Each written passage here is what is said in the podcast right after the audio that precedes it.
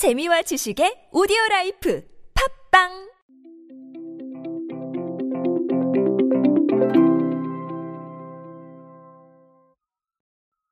우리는 우리만의 가치가 있고 그 가치를 위해서 부지런히 움직이는 세상을 살고 있습니다.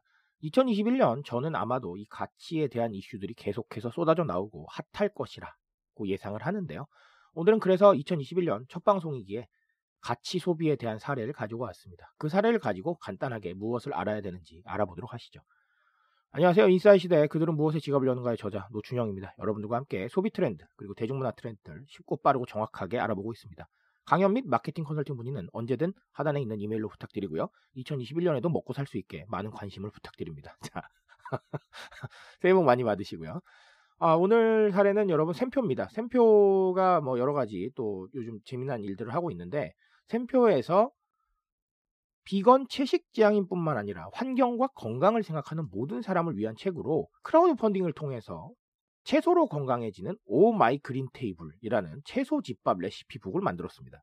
어, 좀, 좀 재밌게 봤어요. 사실은 이게 재밌게 느껴진 건 레시피북 자체는 새롭진 않은데 어, 샘표에서 이런 걸 크라우드 펀딩으로 해서 대중들한테 선보였다는 사실 자체가 조금 흥미로웠어요. 기업에서 이런 걸 만들어가지고 여러 가지 이슈를 만들어내는 이런 부분들이 흥미롭게 다가왔는데 레시피북은 제가 이 레시피북을 광고하는 건 아니니까 아주 간략하게만 말씀을 드리면 주위에서 식재료를 쉽게 구할 수 있고 재료 손질 및 조리 과정이 간단한 59가지 레시피로 구성이 됐습니다. 그래서 어, 채소를 뭐 데치거나 볶는 등 최소한의 조리법에 간단한 연두 양념을 더하면 채소 본연의 맛을 살릴 수 있는 요리를 완성할 수 있다. 뭐 이런 얘기들이 들어가 있습니다.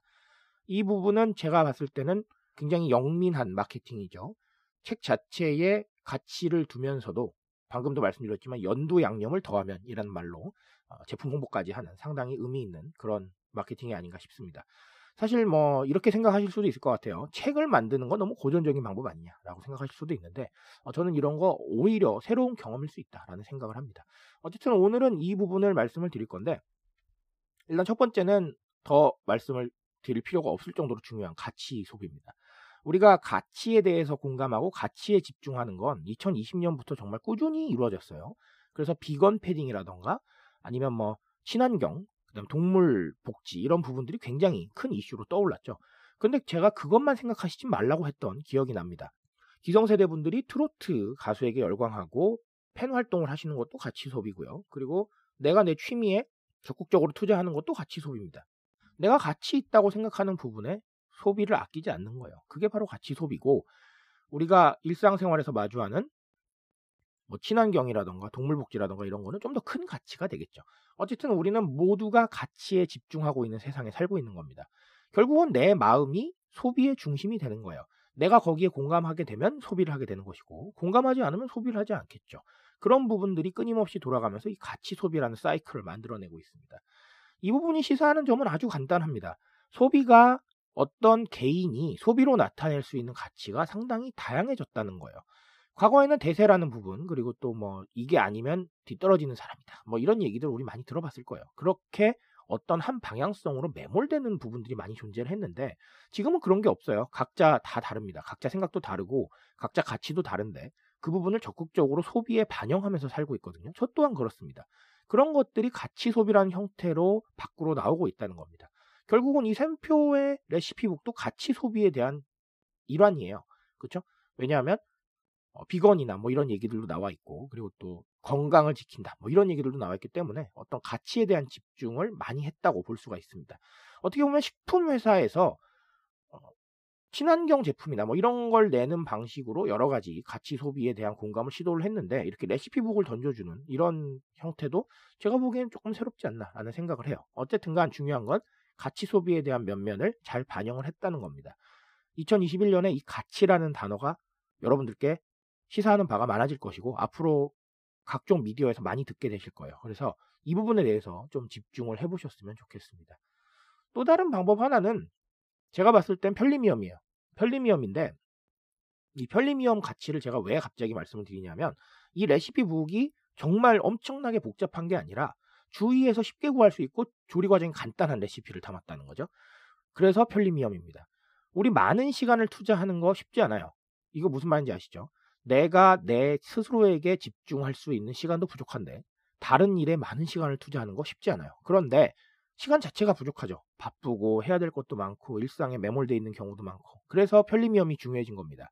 뭔가 내가 간단하게 시간을 줄이면서 많은 행동을 할 수 있는 부분들을 계속해서 찾고 있는 것 같고 그리고 이 편리미엄을 통해서 줄인 시간을 가지고 내 스스로에게 집중하는 어떤 이런 부분들을 계속해서 만들어가고 있죠. 그래서 이 레시피북이 제가 봤을 때는 복잡한 얘기를 담았으면 저는 크게 의미가 없다고 봤습니다. 사실. 근데 이 간단한이라는 단어에 집중한 거에 상당히 의미를 뒀어요.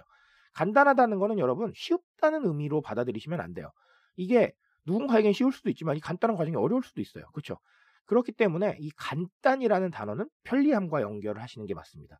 편리함과 연결을 해서 내가 시간을 절약을 하고 그 절약한 시간을 가지고 스스로에게 집중할 수 있는 부분을 더 많이 만들어낸다. 그게 지금의 소비 가치인 거고 모든 사람들이 생각하고 있는 하나의 방향성이에요.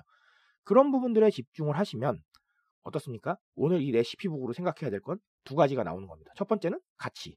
우리가 가치에 얼마나 공감하고 있고 또 가치에 공감할 수 있는 부분을 만들어 주느냐에 대한 부분. 그리고 두 번째는 편리함. 내가 편리한 컨텐츠 그리고 편리한 부분들을 제공을 하면서 지금 이 시대를 살고 있는 자아들에게 스스로에게 집중할 수 있는 시간을 더 줄 수 있는 것. 이 부분이 소비를 자극할 수 있다라는 거. 이렇게 두 부분을 생각을 해보셨으면 좋겠습니다. 2021년에 이 두 가지 키워드 정말 핫하게 돌아갈 거예요. 그러니까 어, 오늘 이 샘표의 레시피북 사례로 어, 두 가지를 한번 꼭 생각해보고 넘어가셨으면 좋겠습니다. 트렌드에 대한 이야기는 2021년에도 제가 책임집니다. 그 책임감 위에서 2021년에도 열심히 뛰겠습니다. 여러분들의 인싸력 2021년에도 쭉쭉 올라가실 수 있게 더 많은 노력할 수 있도록 하겠습니다. 오늘도 인싸 되시고 여러분 감사합니다.